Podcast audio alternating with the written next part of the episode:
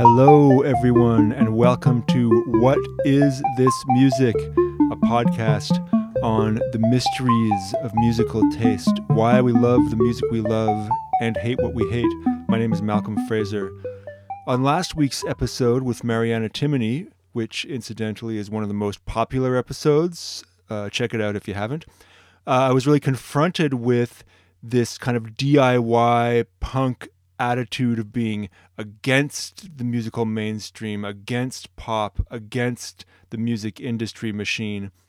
And on this week's show, I'm talking to someone who's made a whole series about celebrating that very thing, the pop music world. I'm still quite torn on where I sit in that debate, or maybe I'm still trying to find the yin and yang balance uh, of those two polarities. But I sure do enjoy uh, talking about it and getting into it. Uh, Amanda Burt is the producer of a new series, This Is Pop. Uh, here in Canada, it's airing weekly on CTV. And if you're not a regular watcher of uh, terrestrial TV, you can also catch it on uh, their website or their app. And in the rest of the world, I'm told that it will be streaming on Netflix at a date yet to be determined in the not too distant future. We had an interesting talk about pop and what it all means. I hope you enjoy it. So, uh, Amanda Burt. Hi. Welcome to the show. Thank you. Um, so you're a producer with Banger Films. That's right.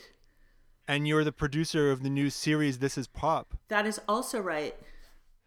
Uh, okay, I'm glad we've I've got all my information correct. Um, so tell me about the show This Is Pop. I was quite intrigued when I when I heard about it. Yeah, it's pretty epic, if I'm allowed to say that, which I guess that's my job, so I'll say it. It's pretty freaking epic. It's um, an eight-part docu series, so eight individual documentary films about.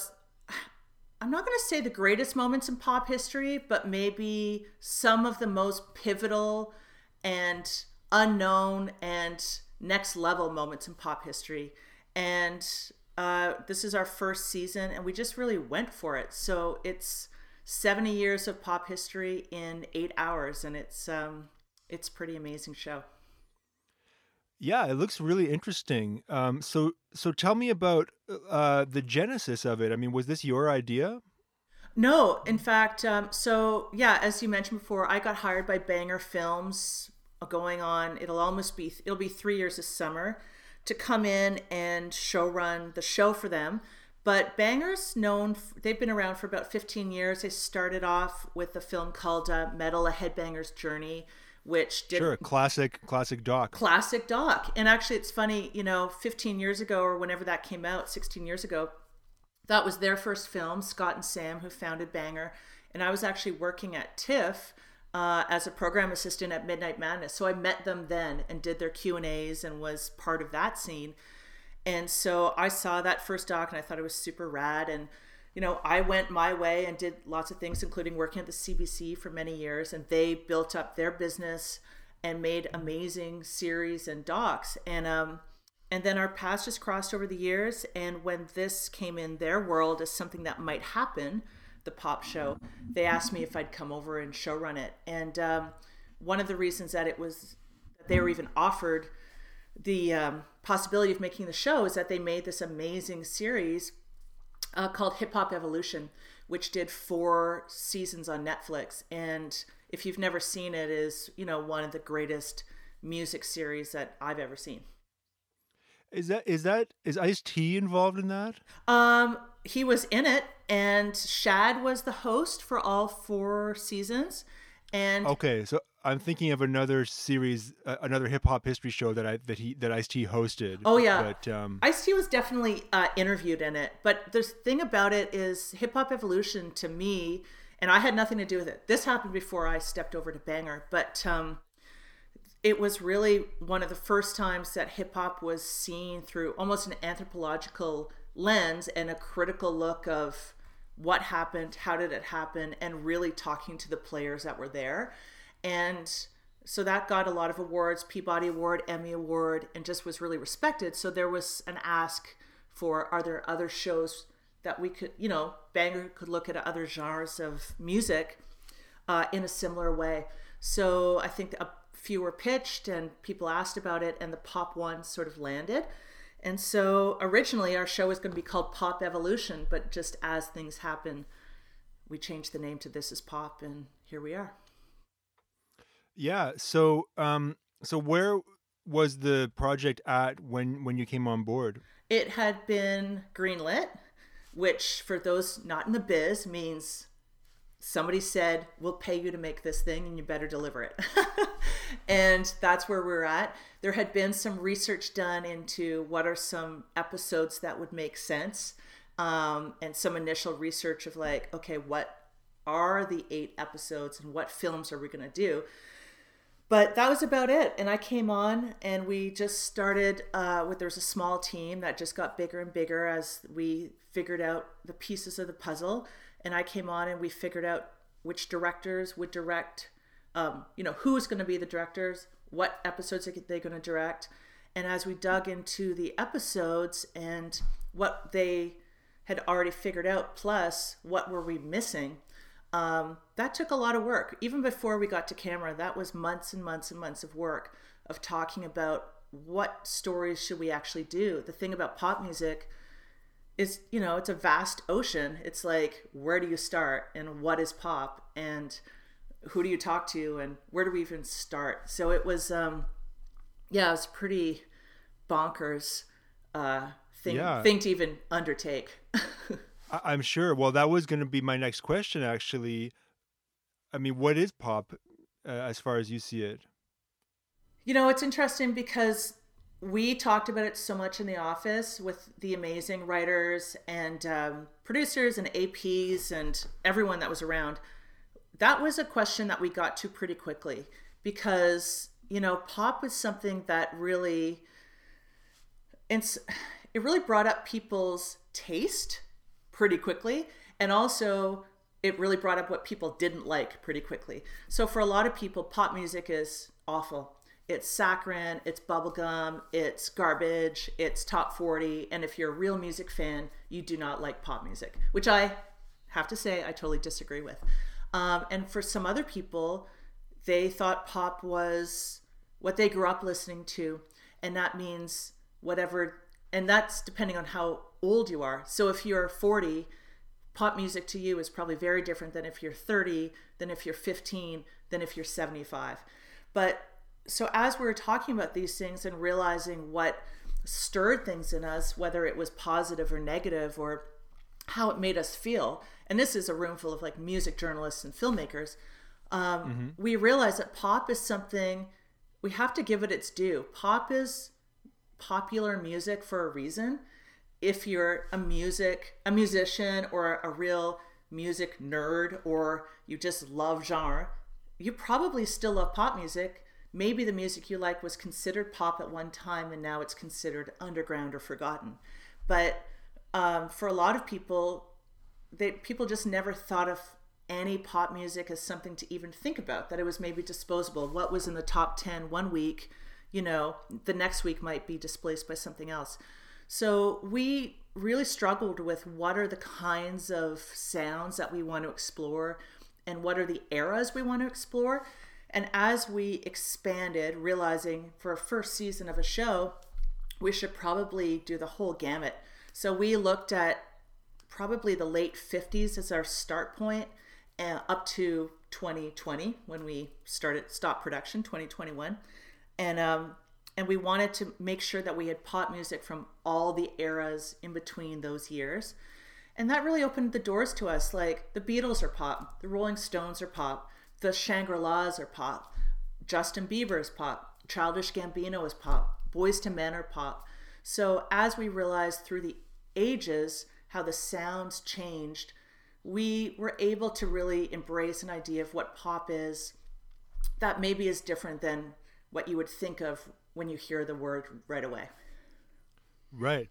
Okay. So there's so much in what you just said. I, would like to go back a little bit. So, um, why did you decide on the 50s as a starting point? That's a good question. Um, we really wanted to do in our research, and also for those people, including me, um, that have thought about this maybe for a while, we really wanted to do a story on the Brill building because it's mm. this magical place. If you don't know it, it's a building that still exists. It's 11 stories high uh, on Broadway, just north of Times Square. And if you ever watch Saturday Night Live, at the end of it, or any Lorne Michaels production, you'll see that Broadway Video is the mm-hmm. um, production company that makes all those things. Well, their office is in the Brill Building, and there's a reason that he was there because at one point in time it was like the epicenter of everything that was amazing in the entertainment industry in New York City. And where people might have heard about Tin Pan Alley or the old composers of the 20s and 30s, the composers of the 50s and 60s had just moved uptown a little bit to this building known as the Brill Building. And at one point, I think we, in our research, we figured out in the early 1960s, all 11 stories of this like midtown building in New York City were it was completely filled with music businesses. I think there were 160 around that number businesses in this one building, publishers, um, artists, places, managers.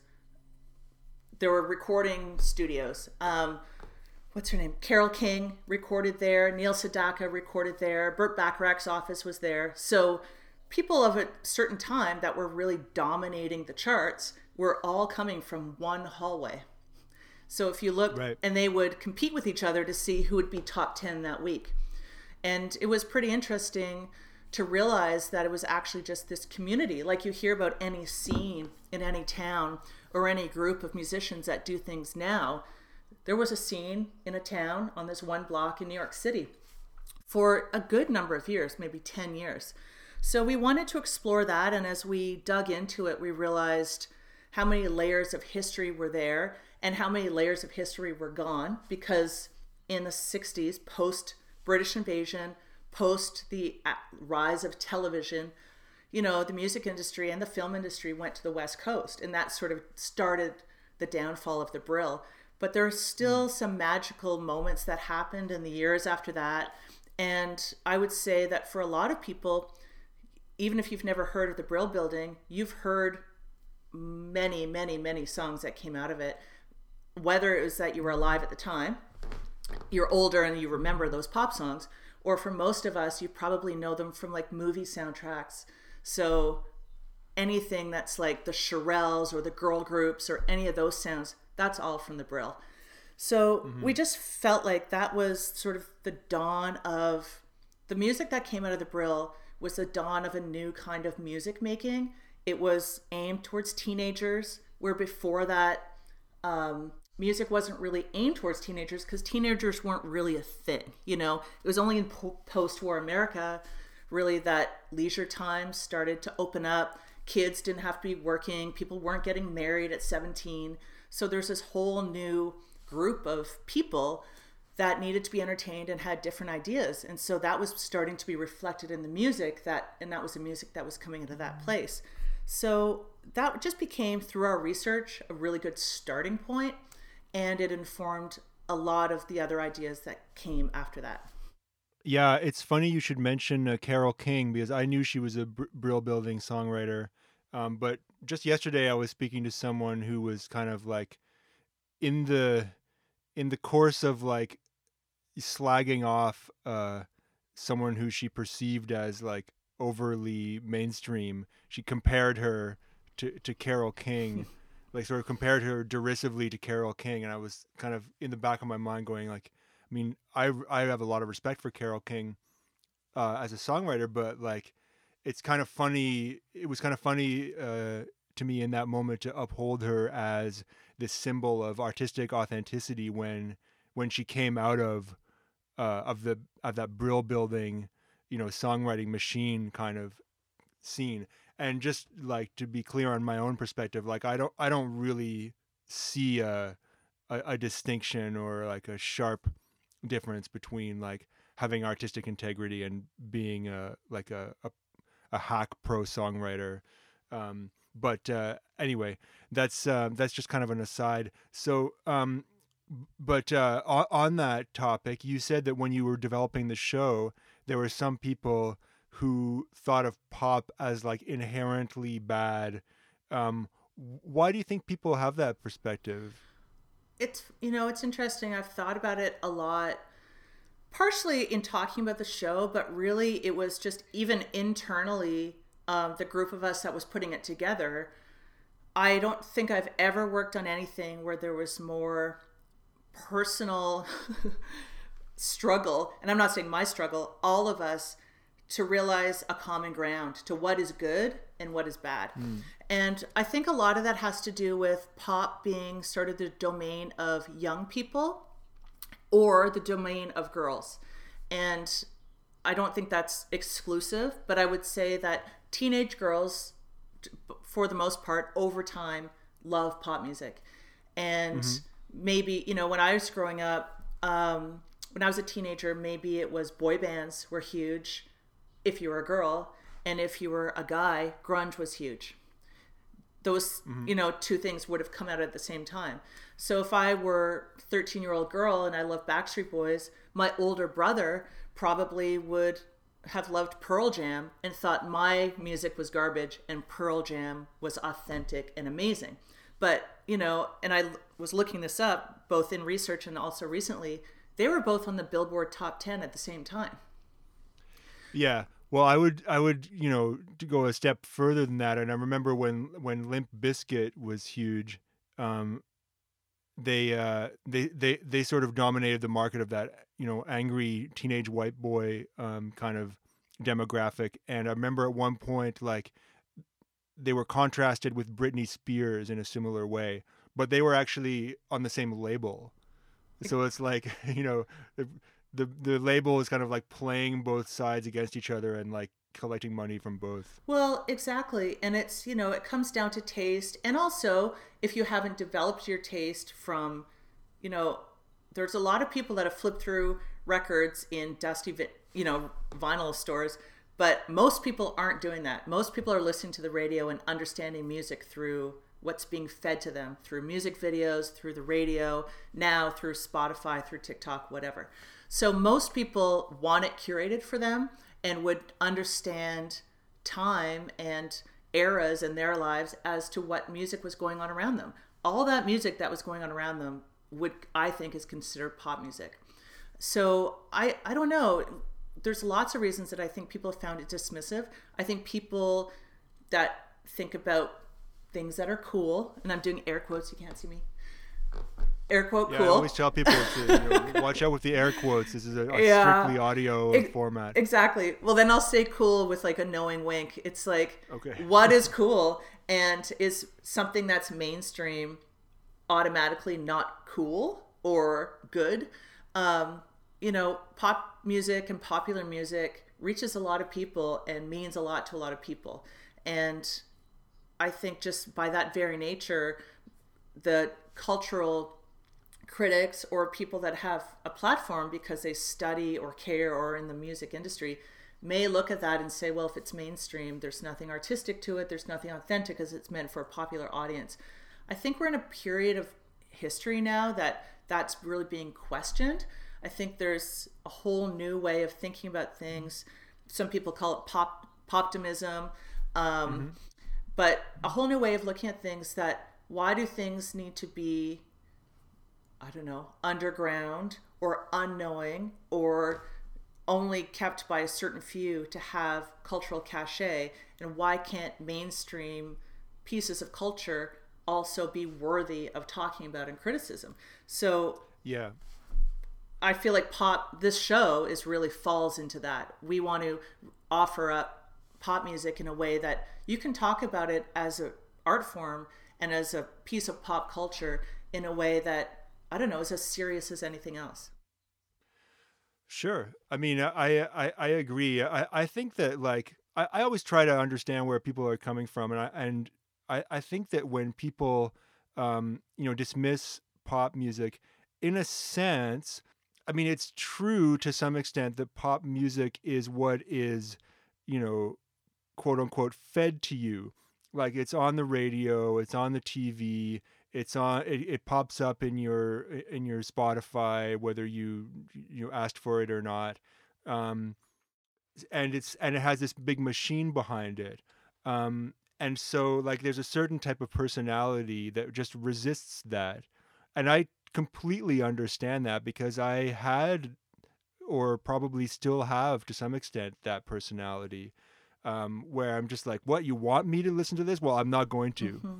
But but just again speaking strictly for myself, like I know deep down that when I was a teenager and pretending that I only liked super underground things, which I genuinely liked for the most part, I secretly also liked a lot of the stuff that was on the radio. Not all of it, but a lot of it. I was like, you know, I actually enjoyed that music. And I think that, um, you know, it, it's it's a different way of looking at things because like some people might say uh, oh the fact that pop music is so constructed and the songs are written by committee in some cases means that it's not an authentic you know artistic expression which is like you know there's perhaps some validity to that perspective but you know i don't know i just always think like I mean, Frank Sinatra didn't write his own mm-hmm. songs. Mm-hmm. Elvis didn't write his own mm-hmm. songs. Like, do we think of them as lesser artists because they sang other people's songs? Like, it doesn't really make sense if you unpack it. Um, and the fact, the fact that a that a song might be written by committee or that, or that there might be a, like a massive marketing operation behind the promotion of a record is, is an interesting fact to take into consideration, but it d- doesn't really affect the inherent value of a song or how it makes people feel.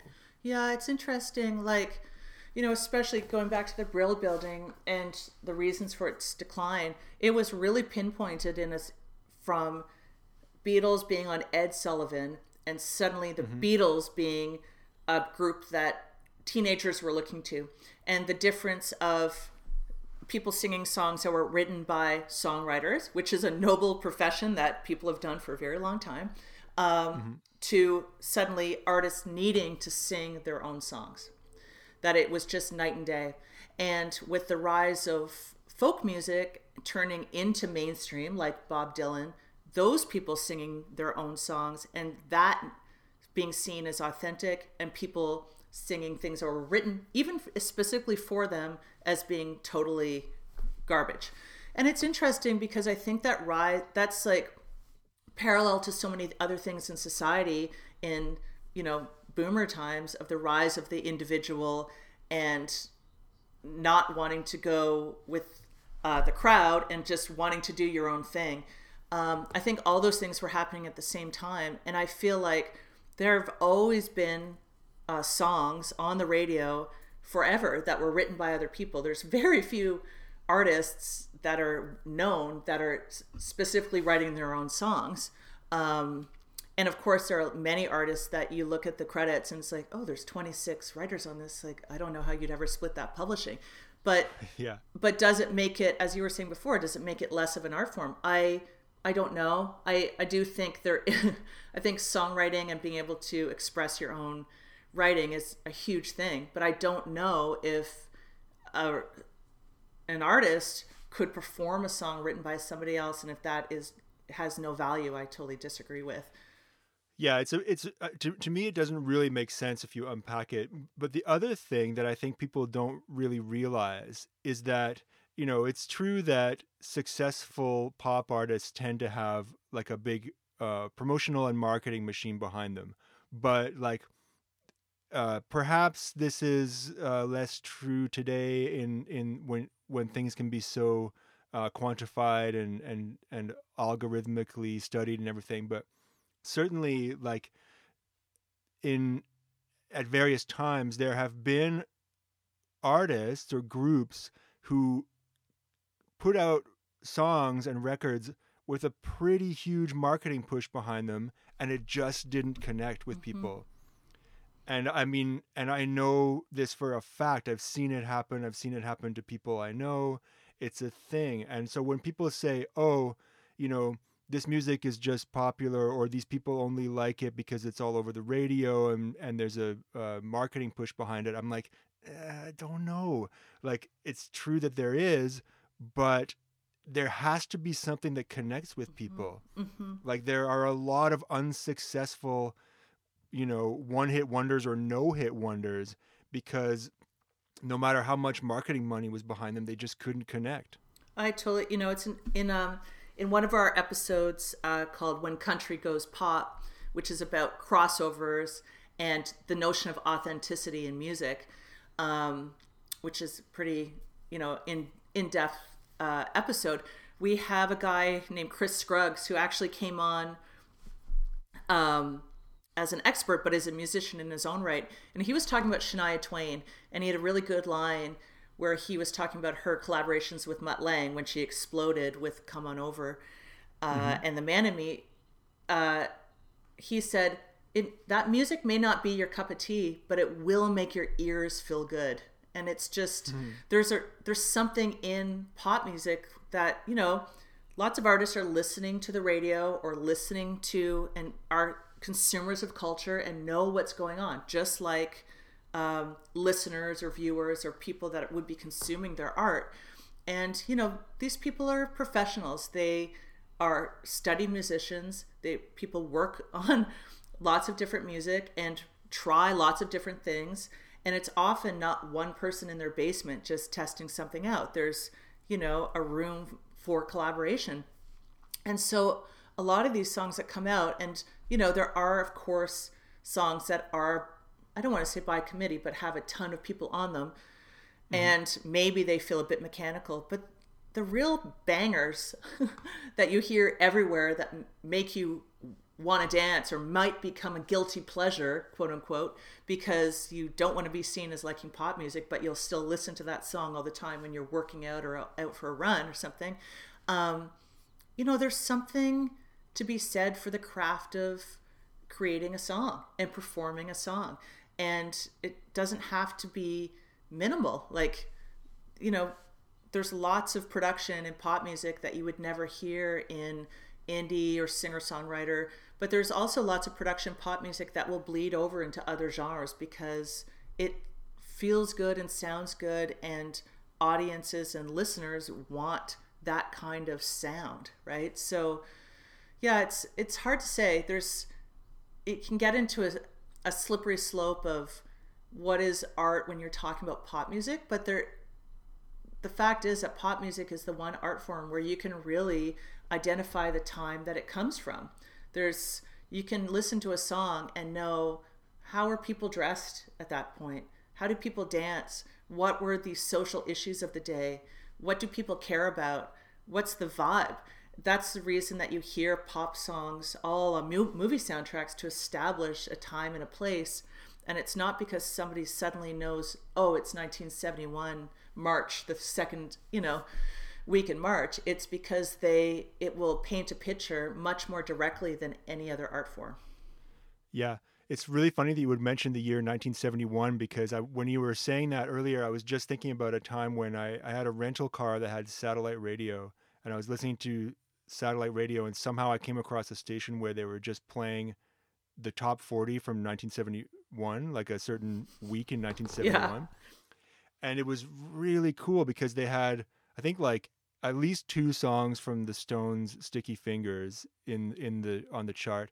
They had James Brown's "Hot Pants," which was basically just like a wild groove with him like screaming the title over and over again and then they had all these like really treacly pop songs with strings and stuff and it's kind of like I don't know if it was the last vestiges of like a 40s 50s pre rock and roll pop sound or if it was a 70s throwback to that but you could really see like why you know why punk rock was necessary to kind of shake mm-hmm. shake that up because I actually I have I I have a, a great appreciation of of soft rock, but you could see how like if this was what's on the radio all the time, like it was necessary for there to be a, like a course correction or something. Well, totally. And you know, this is a conversation for another time, but it's interesting looking at charts because you know, charts uh, expanded and contracted and changed. We actually we spoke to a Billboard chart historian in our Boyz II Men episode, um, who's so his main vibe is deconstructing the charts over the last you know 80 years or however long they've been around. But oh yeah, but it's you know there's so many filters on charts because sometimes it would only be the charts of what was played at one point radio stations were heavily segregated right and they still are to some degree but um, mm-hmm. so the charts would only reflect what mainstream pop slash white radio was playing and really missed out on possibly um, lots of songs that were being played on other types of radio stations or in other types of record stores, but only really counting a certain market. Um, and it was actually in the early 90s when the pop charts shifted to actually reflect the records that people were buying, not just what uh, radio stations said they were playing and what record mm. stores would say they were um, selling. It was when it was scanned with a barcode. That is actually a huge plot point in, in our Boyz II Men episode because that's how they became number one. They maybe it wasn't cool to love Boyz II Men, but you better believe that everybody was buying their record and they catapulted to number one because that's actually what people wanted to hear. And it just wasn't what cool gatekeepers or record store people uh, would be re- reporting back of their sales. It was actually what people were buying and listening to. That's really interesting. Um, I wanted to go back a little bit because you you mentioned Shania Twain earlier, and uh, and she's always kind of been an interesting bellwether of um, you know a very mainstream artist, a very pop artist who nonetheless was kind of like a crossover artist from country to pop. And then, uh, do you uh, did you get into her her Bollywood album at all? Um, we we mention it in the episode. I actually was lucky, you know, in in the series, I did some interviews, um, but mostly the directors would of each episode would do the interviews. But I was lucky enough to interview Shania Twain myself, and nice. she was amazing, like so smart and so generous, and just really had a lot to say. And we could only use so much in the app. Like I'm dying to do more. Um, but yeah, she put out her album up in three different formats the regular, the pop format, the rock format, and the international format, which I actually have never heard um, the international format, but I've read a lot about it and I've heard that it's just amazing.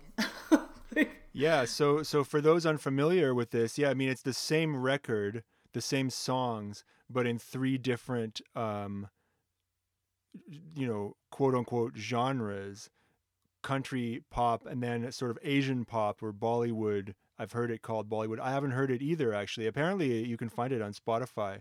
But um, but I love the idea.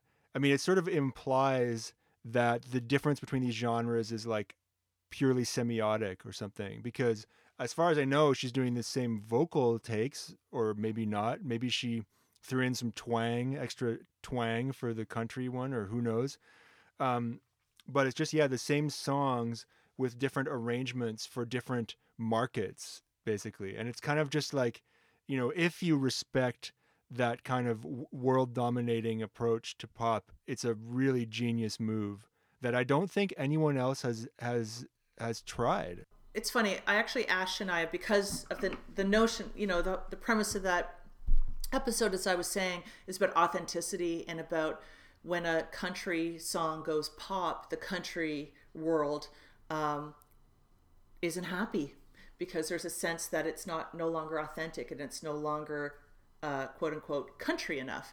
And mm-hmm. that happened to Shania, that happened to Wynonna Judd, it happened to Tanya Tucker, it happened to lots of people. But the genesis of that episode was talking about Lil Nas X and Old Town Road when it would mm-hmm. hit the country charts and then got yanked off the country charts that spurred us wanting to do that episode because that was happening when we were in um, pre-production that you know if people are listening to it and considering it a country song doesn't that make it a country song why who are the gatekeepers to say that old town road isn't a country song and it was only when billy ray cyrus came on to give his, you know, nod, yes, I'm a country guy and I'll sing on this remix and um and then it went back to the charts that it was actually accepted as a country song, which is totally crazy. So I was asking Shania about that and about what was happening to her when she was doing crossover. And she said, yeah, it's a lot of gatekeeping, and the industry is way behind where listeners are. There was, you know, in her time, and, you know, not saying her time isn't now, but when she was crazy rocket hot going up the charts um, with Come On Over, uh, at that time you couldn't play two women back to back on country radio. It just wouldn't happen.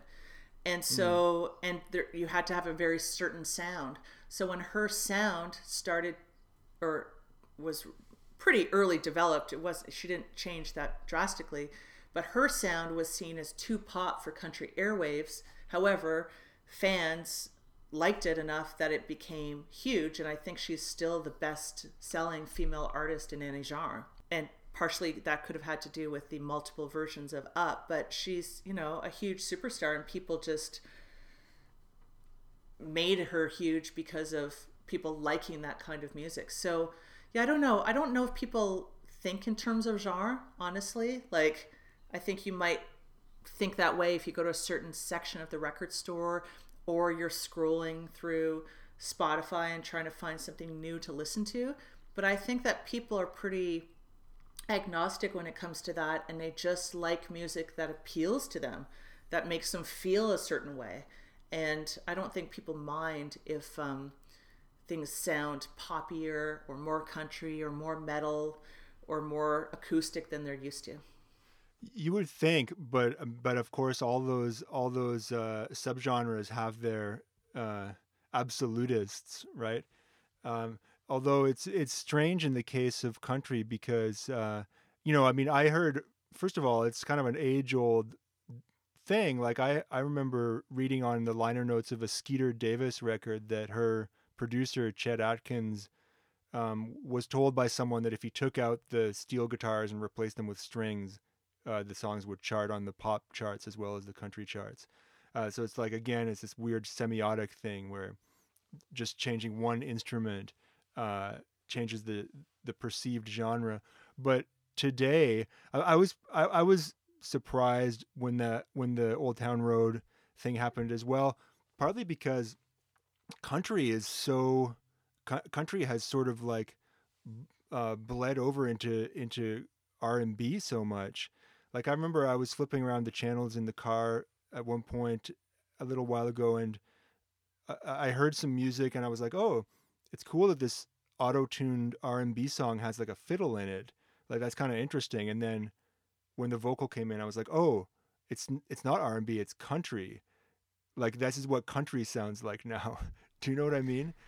It's pretty wild. Yeah, I um It's partially from, you know, researching and working on this show, but because I was working on the show, I was traveling a lot, which meant I was in a lot of Ubers or rental cars in different cities for the last couple of years. And yeah, I've heard a lot of music that I would never have heard before. And yeah, the rap country, R&B country zone was totally new to me. And it was surprising the first time I heard it too. Yeah. I mean, it's it, it's surprising, but in a way, it's a you know, it's as old as the music business. It's just sort of the the or, or you know the crossover between these you know black and white American cultures. It's you know it's what gave us like all, almost all uh, pop music. Um, okay, so uh, let's talk a bit more about your show. Like w- what um, there's eight episodes, and what uh, can, can you quickly break down what what the subjects are? I sure can. So yeah, the first episode was auto tune which was pretty amazing. The director is Jared Raab, and he um, really looked at autotune as this cultural force of what is it? It's a story about this software and how it disrupted music, but it's also the human story behind it of why T Pain, and we spoke with T Pain, spent quite a lot of time with him, why he used it in the way he did, how that changed music, and what he was trying to do by using it as um, as a you know creative tool. So it that was a pretty amazing episode to do. We also went down to Puerto Rico and spoke to the very rich, very interesting inventor of autotune. Um, oh, wow. and wh- how and why he invented it. And it was just like, whoa, man, like you unleashed a beast. And he's just this, you know, very kind, bit weird, but very kind, uh, you know, technical minded engineer guy that just his brain figured out how to do it pretty quickly. Episode two is called Hail Britpop, and Reg Harkema was the director of that one. And oh, yeah. that was a pretty cool one. You know, it's that episode took a lot of twists and turns when we were making it, but essentially it's a story of this moment in time known as Britpop, where the two biggest bands that most people would know out of that genre of music um, were Blur and Oasis, and they were really pitted against each other at the time, and even now, really, as being the two faces the good and the evil, the North and the South, the like working class versus the posh blokes, that kind of vibe. And people really took it as an identity politic. Are you an Oasis person? Are you a Blur person? So we talk about that, but we also look at Britpop in a broader way which was really the rise of lad culture in the UK and beyond. The women of the scene and the women that were a part of it, but also really excluded from it um, because of just the way that that era was being branded and us being able to look back on it 25 years plus um, in the future, just, you know, what was good and what was bad and what killed it. So that was a pretty cool episode to do our third episode is um, on Swedish super producers, which oh nice. Like we were talking about before, it's you know these are the guys that are banging out the top ten all the time.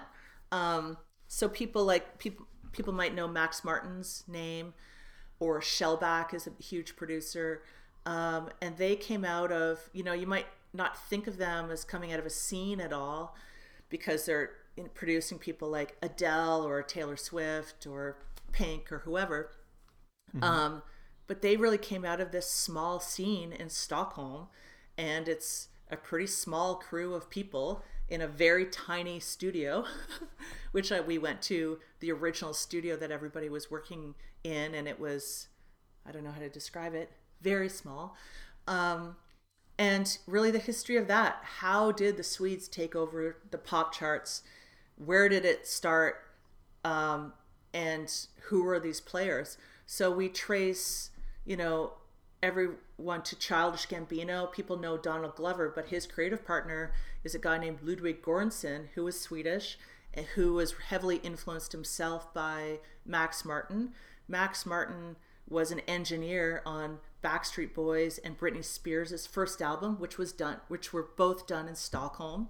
And the reason those were done in Stockholm was because some guy at Jive Records um, in the States heard Ace of Base's uh, music and thought, this mm-hmm. is a mm-hmm. sound that I want to give these young guys that are just starting and haven't recorded anything. So we trace it all the way back there. Plus, we spoke to Benny from ABBA, which was a huge coup because he doesn't do any press and mm. he was into us you know tracing that swedish uh, dominance so we had a pretty amazing time with benny and yeah it's um it's pretty cool episode and i don't think anyone's really dug into it that much but it's a it's a really neat um anthropological history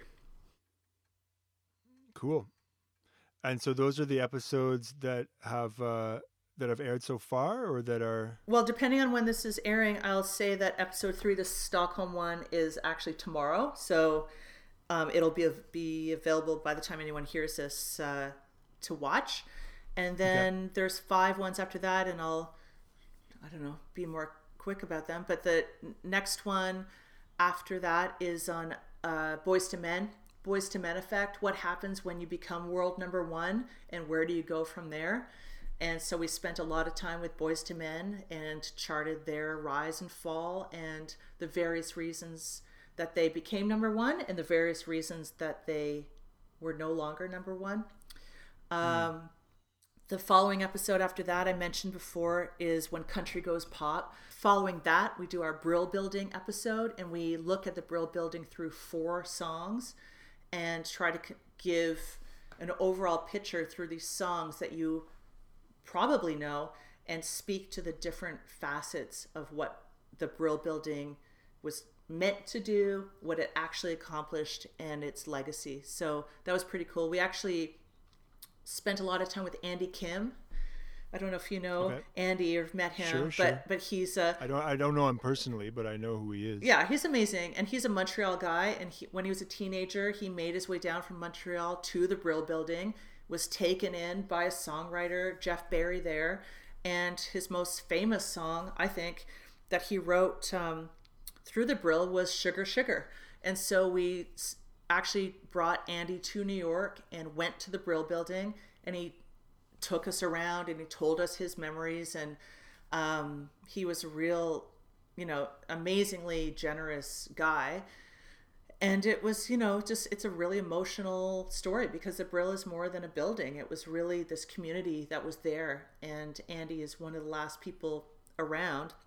Really that's um, that came out of there but also i think the day before we spoke to andy we spent some time with neil sedaka on the uh, Bright- brighton beach boardwalk and it was Nice. really crazy because he's so famous to older people so we had some real fawning teenage girls plus 70 add 70 years to that um, freaking out on him on the boardwalk and he was just i don't know just this amazing guy so he told us lots of stories about the brill and about um, being a teenager himself and working in the brill building and having chart hits writing songs for teenagers by teenagers which is really what was happening at the time um, and following that, we've got a, a episode called "What Can a Song Do," which is really about the protest song.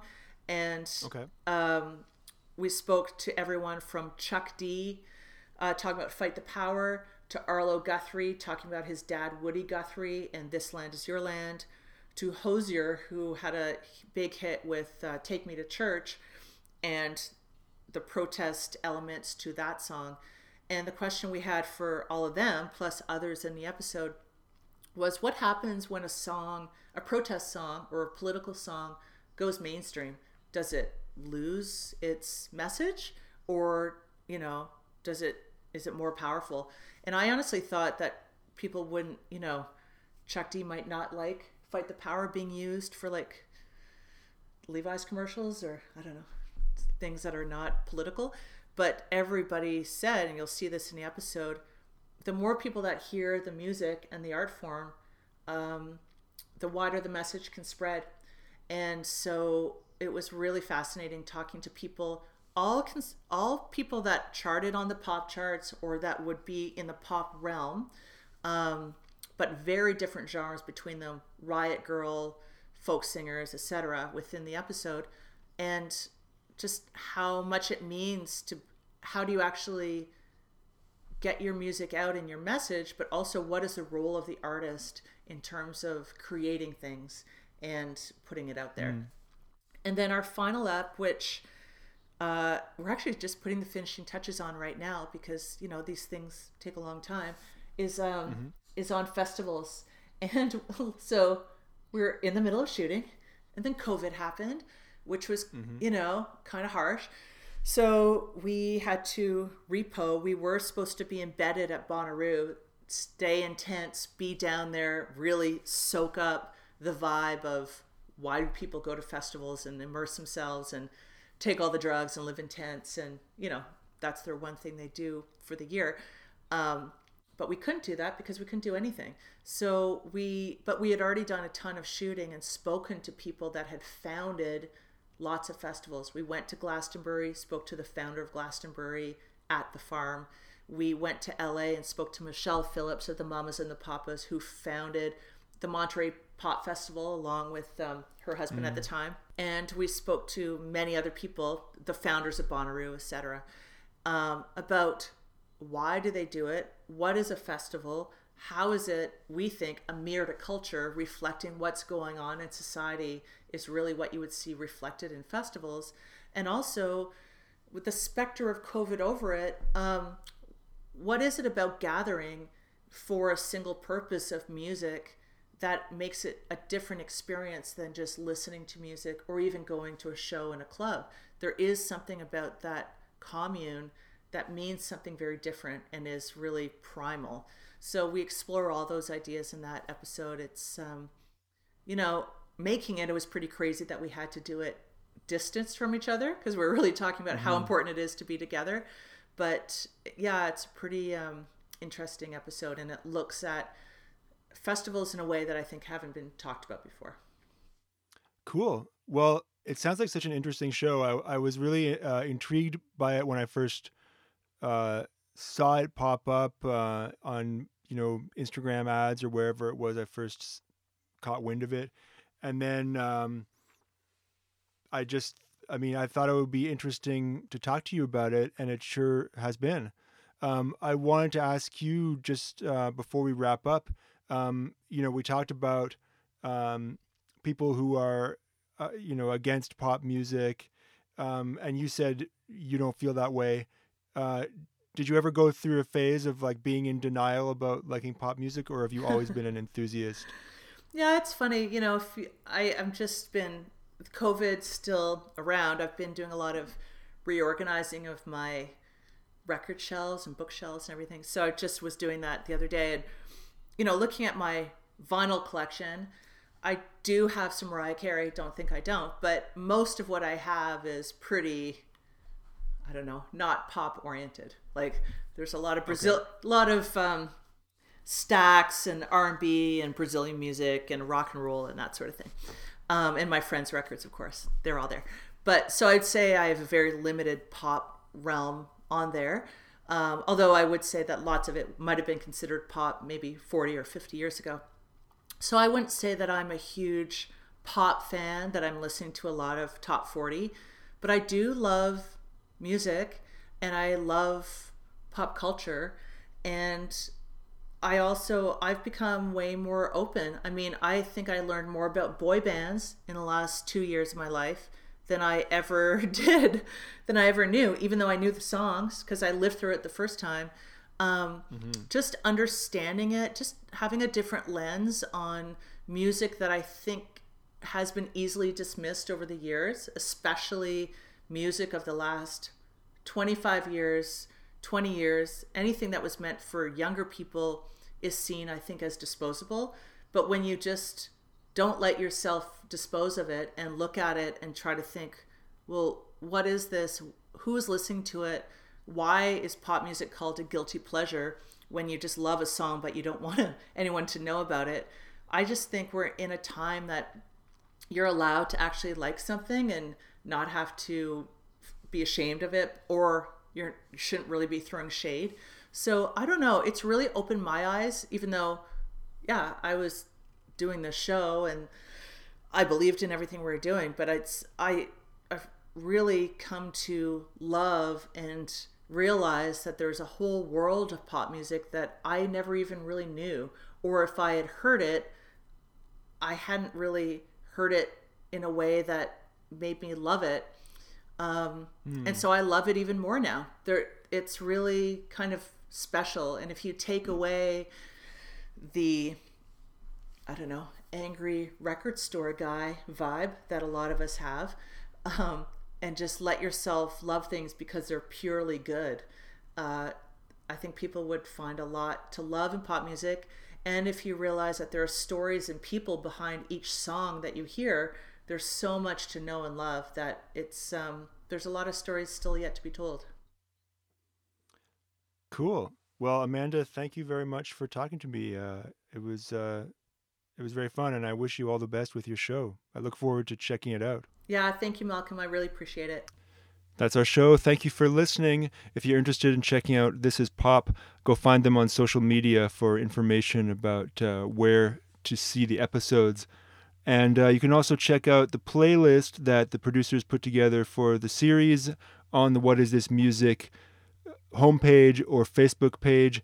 If you like the show, you can always go and give us a rating, leave a review, and uh, spread the word. Tell a friend. If you know anyone who might be interested, pass it along. Thanks for listening. See you next time.